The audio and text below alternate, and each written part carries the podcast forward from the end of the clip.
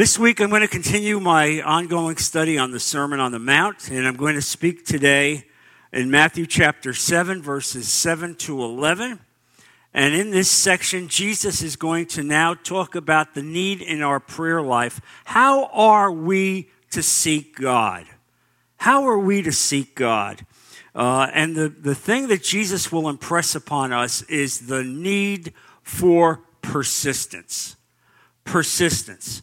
Uh, the Lord wants us not to just ask once, but to continually ask, to continually seek, to continually knock. And He'll make it very clear in this section of Scripture. And so I hope it touches your heart because this is a problem for many Christians.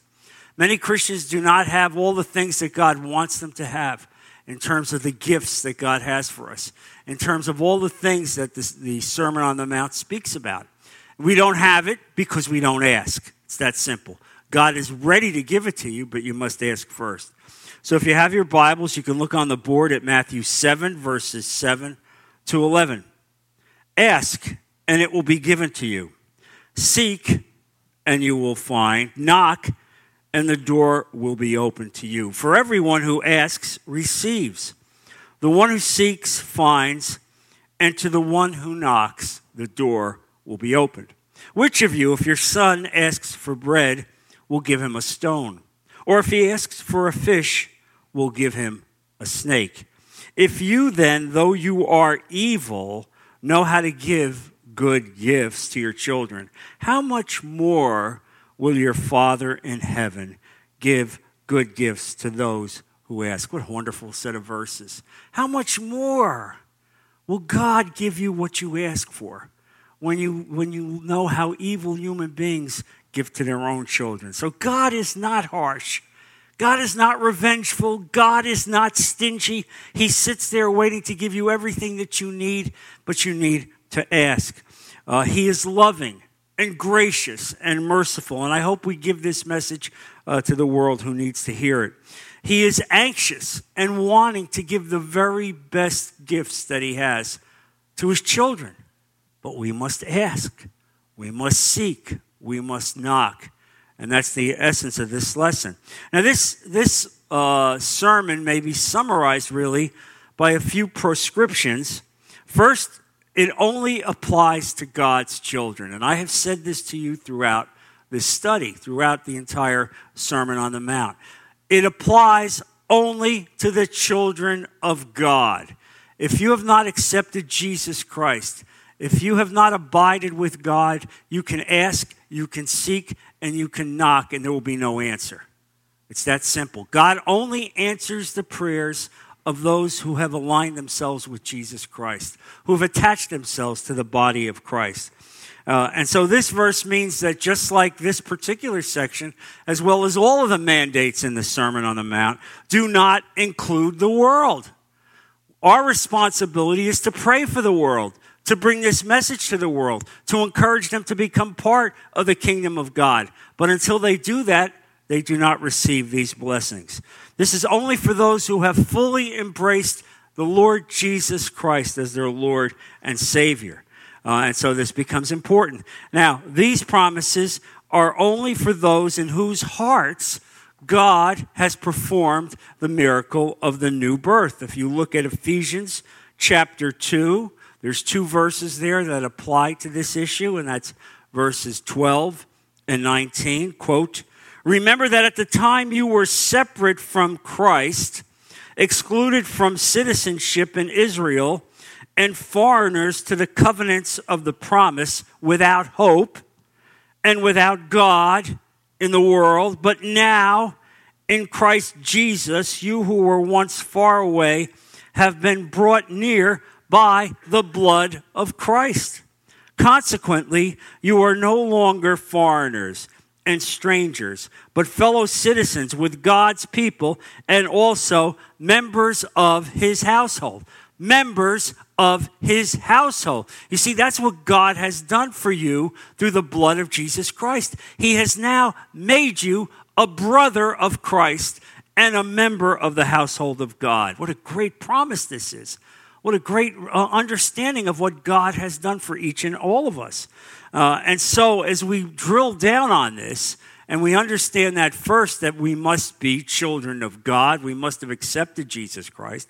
The second prescription here uh, is also important in that these promises are only for those who are obedient children.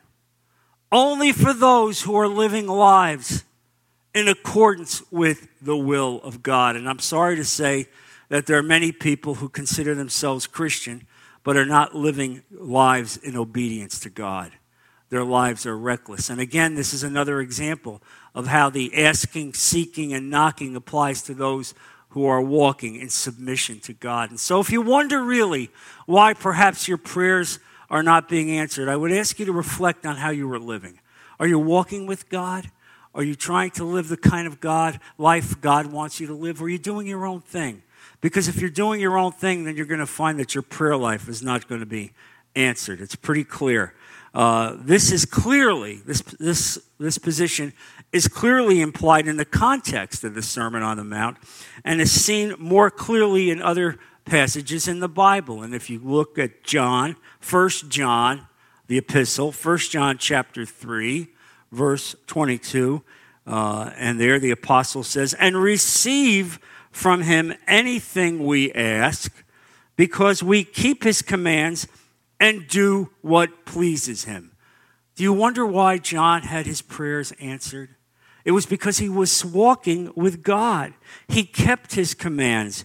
He walked in a way that was pleasing to God. And when you do that, when you walk like that, you're going to see that your prayer life is answered.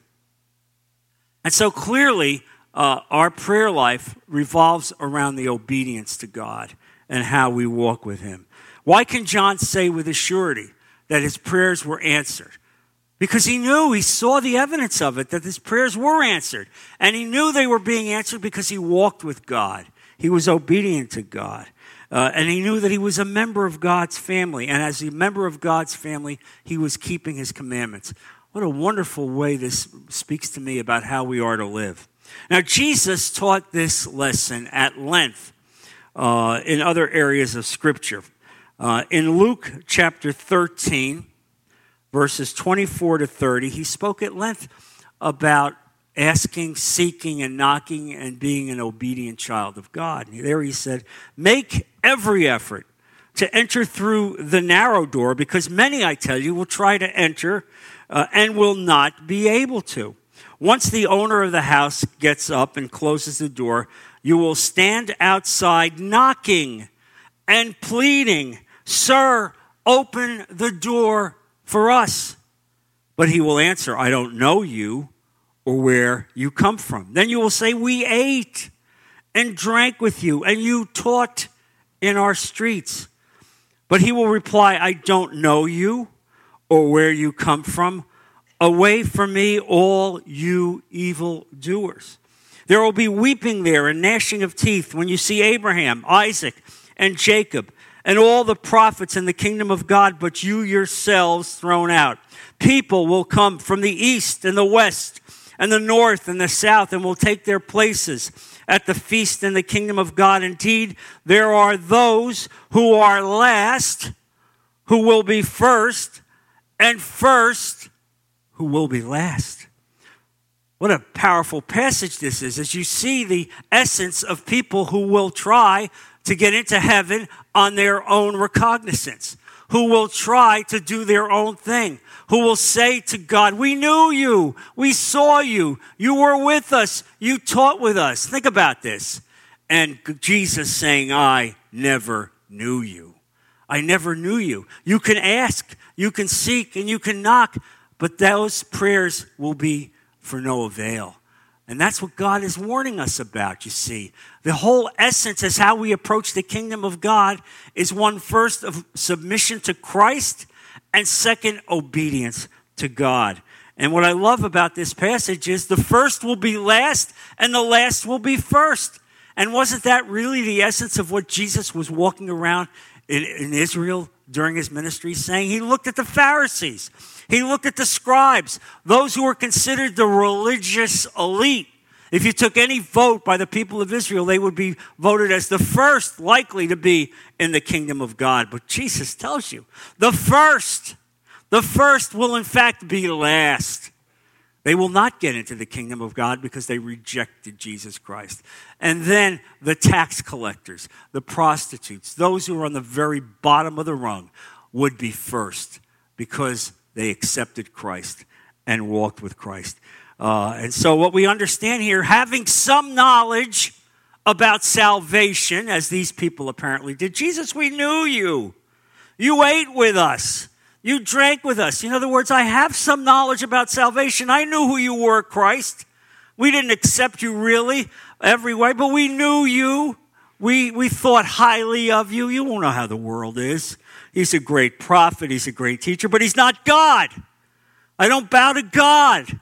I don't attach myself to God. And so there's the true understanding of salvation. And so, certainly, certainly, and this is a key, and I want you to be able to articulate this to your friends and family. Certainly, there is knocking and asking and seeking, but unless it is properly qualified by salvation and by obedience, it is of no avail. The second obvious teaching of these verses is this even if we are Christians, we must ask for the promises of God. Let me repeat that. Even if we are Christians, we must still ask for the promises of God. James chapter 4, verse 2 contains the negative statement on this principle. Quote, You desire, but do not have, so you kill. You covet, but you cannot get what you want, so you quarrel and fight. You do not have, because you do not ask God. And what an impressive point that is. You do not have because you do not ask God. God delights to give good things to his children. Therefore, if we have not received them, then the problem is not with God, it is with us. Have we asked? Have we sought? Have we knocked? Uh, and that's the, that's the other impression I want to leave with you today on this message. This position underscores the weakness today of much of modern Christianity. Why is it, I would ask you? Why is it that I cannot seem to find victory in my life? Why is it that the Bible seems so difficult to understand to me? Why do I still seem to be in bondage to sin? Why is it when I read the Sermon of the Mount and I see all the things that God promises me humility, meekness, righteousness, walking with Him in every possible way. And I don't have it. Why don't I have it? Because I don't ask Jesus for it. I have not bowed before the cross and asked and sought uh, and knocked.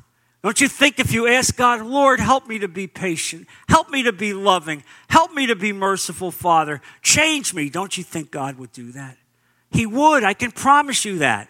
And that is why much of the so called Christian world does not walk in victory.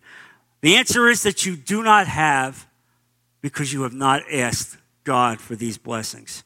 Uh, this is why we are neglectful in our prayer life and why God is bringing this to our attention.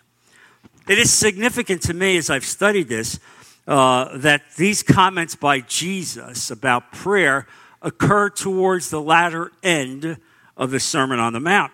Uh, after the long list of things that Jesus has spoken about that we have read the need for meekness, purity of heart, integrity, love and trust in God, humility, and all the other things that Christ has spoken about in the Sermon on the Mount and have spent our lives without having. Spent our lives without having. Ought we not to be in prayer starting today asking God to properly equip us. Lord, give me everything that you want me to have.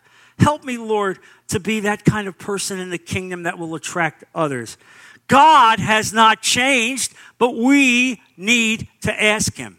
We don't have because we have not asked.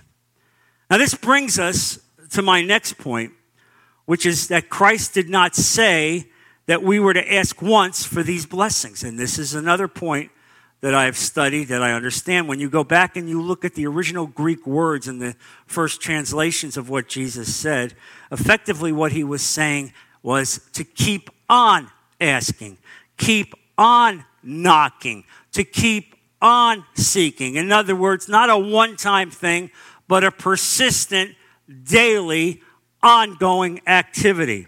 Uh, that was the nature of what he said. And Jesus really made the point of this by speaking in Luke chapter 18, uh, verses 1 to 8, of a widow who gained justice from a dishonest judge.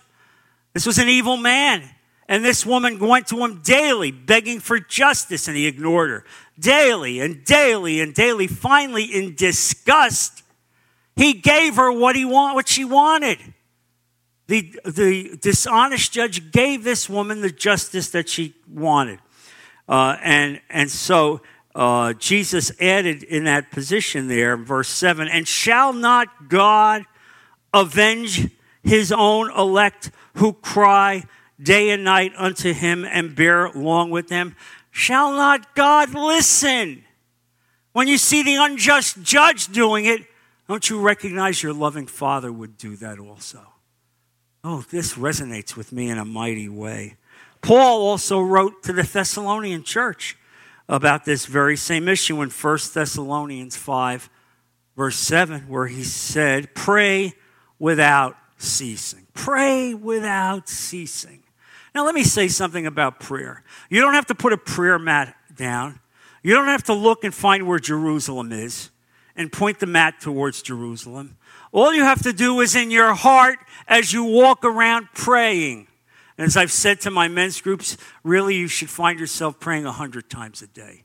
Always communicating with God, asking God to fill you with His Spirit, asking God to give you more patience and love, constantly speaking to God, uh, speaking to Him more than any other human being you would speak to. Because as you do this in persistence, you will develop a prayer life that will be powerful, and God will answer those prayers. Now, this sermon posits a critical doctrinal point on Christianity, and I want you to remember this. It follows inescapably that if we must ask, we cannot receive the virtues of the kingdom of God unless they are given by God. Let me repeat that.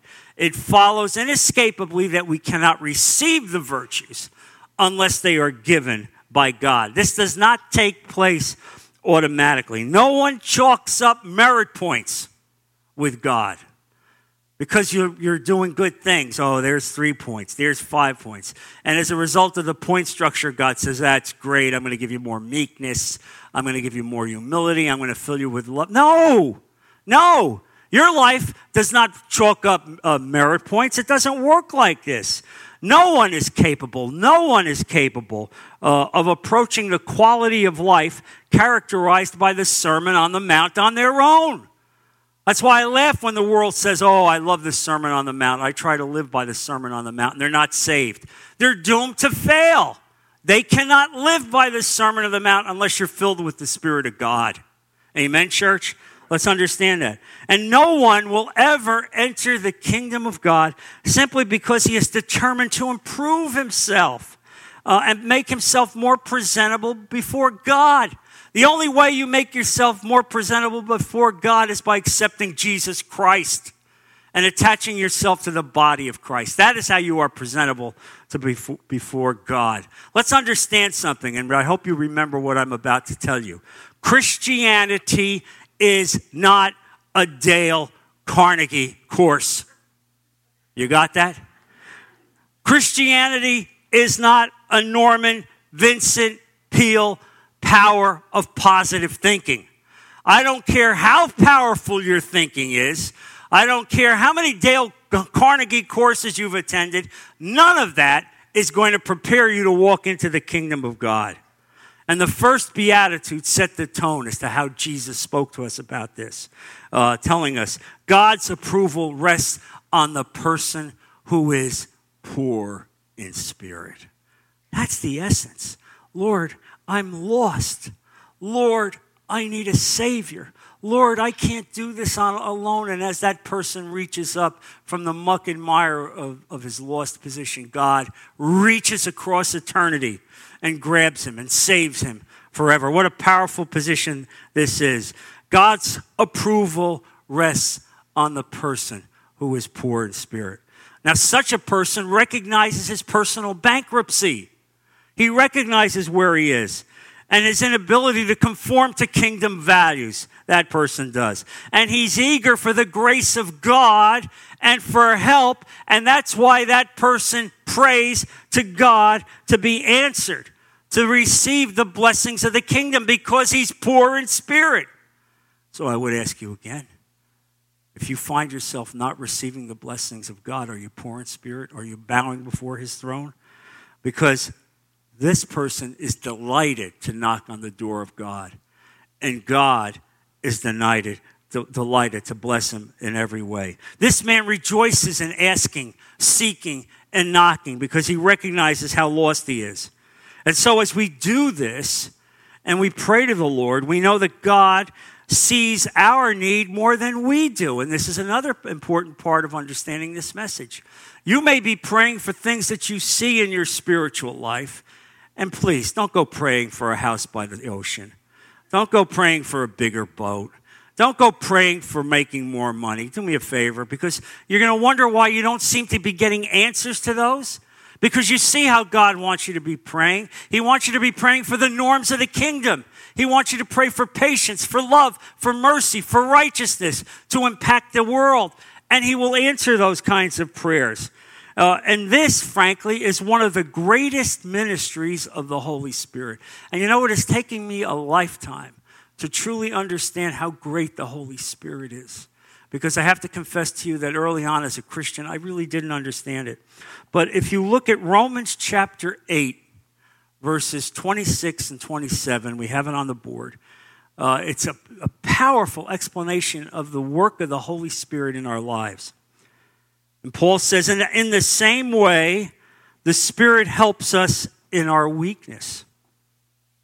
We do not know what we ought to pray for, but the Spirit Himself intercedes for us through wordless groans.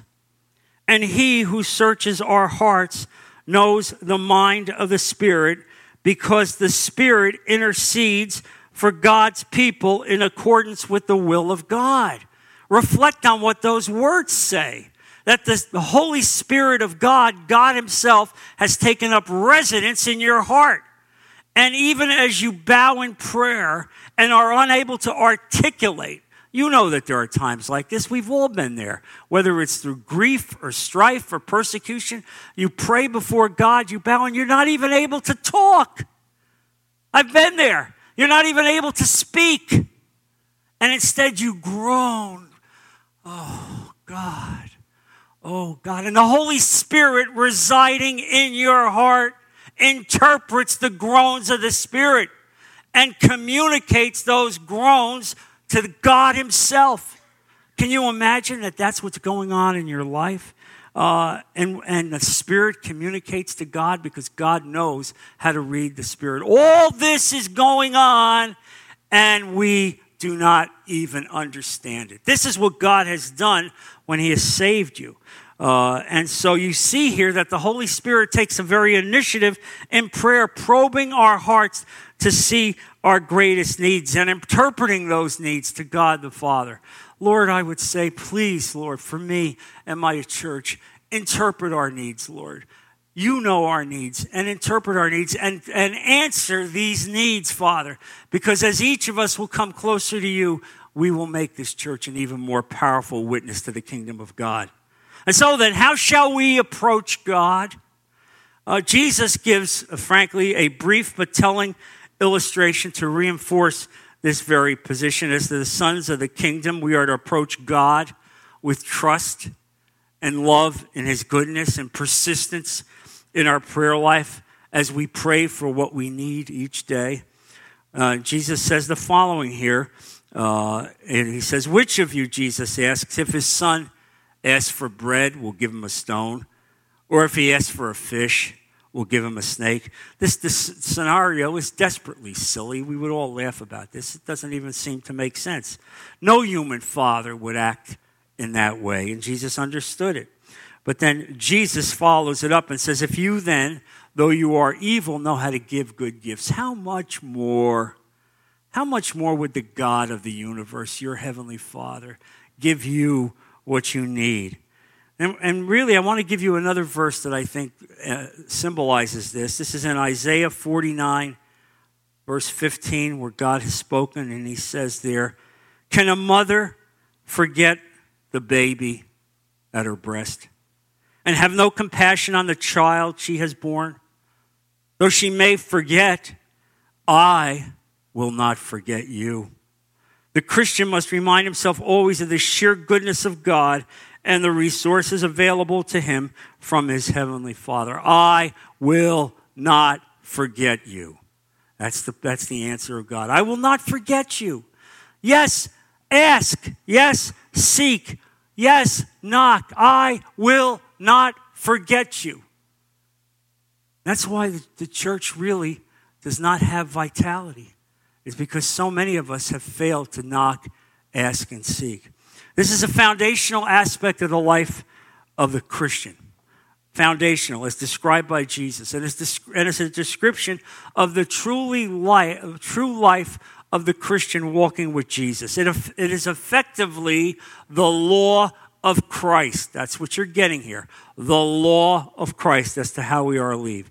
Prayer is how we communicate our needs and desires to God. Prayer is how God has determined we are to approach.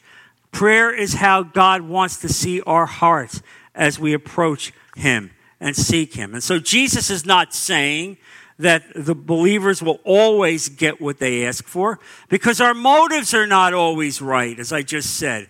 We will be treating God sometimes as our hotel concierge. Please get me this. I need this. I want this. God doesn't do that. Do you understand? God doesn't do that. But when He sees you praying in the right way for kingdom values, those are the kind of prayers He will give you and answer you.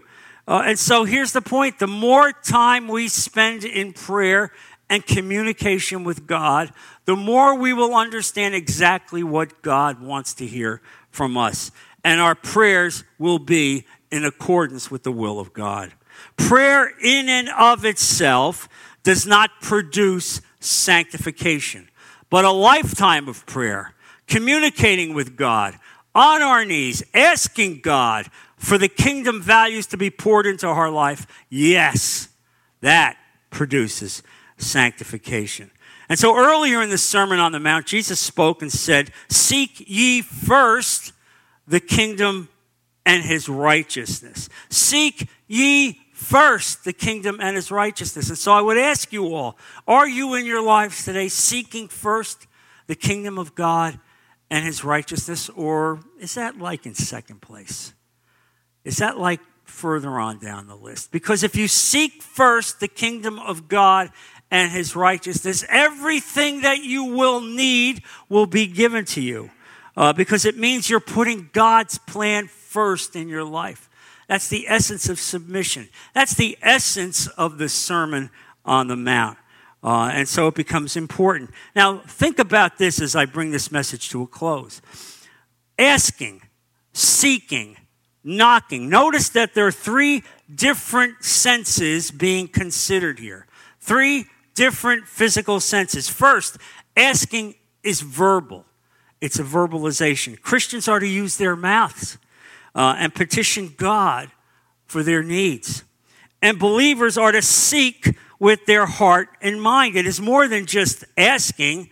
Seeking is really a heart issue, uh, a heart issue and a mind issue.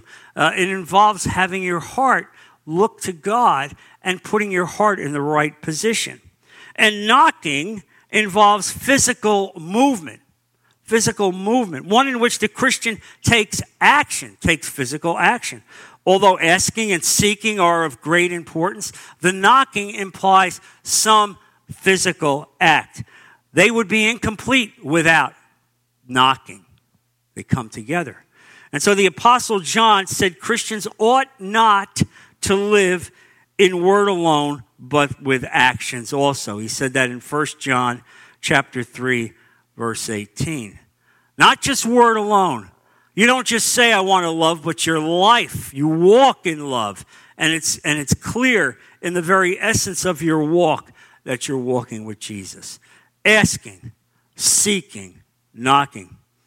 It is good to pray and seek God, but if one does not act in ways that are pleasing to God, everything else will be for naught. God delights in the fervent prayer of his disciples, and he promises to give you everything, everything that you need. Amen, church? Let's close in prayer. Lord Jesus, I thank you for your message today. Father, I ask you that you emblazon on our heart, asking, seeking, and knocking, understanding, Father, that you sit there ready to dispense the great gifts of the kingdom, the great blessings of the kingdom, and yet we need to ask for it. And so many of us, Lord, have spent a life as Christian without really asking for that. And so, Lord, I ask you today to touch the hearts of our people so that we leave this place resonating with your will and promising, Father, to ask you to pour your gifts into our hearts so that through you, Father, through these gifts, through your Spirit, we may impact a world that is lost because we know that only those who walk with you will be able to knock, ask, and seek. We put all of this, Jesus, in your precious name. Amen. Amen. God bless you, Jesus.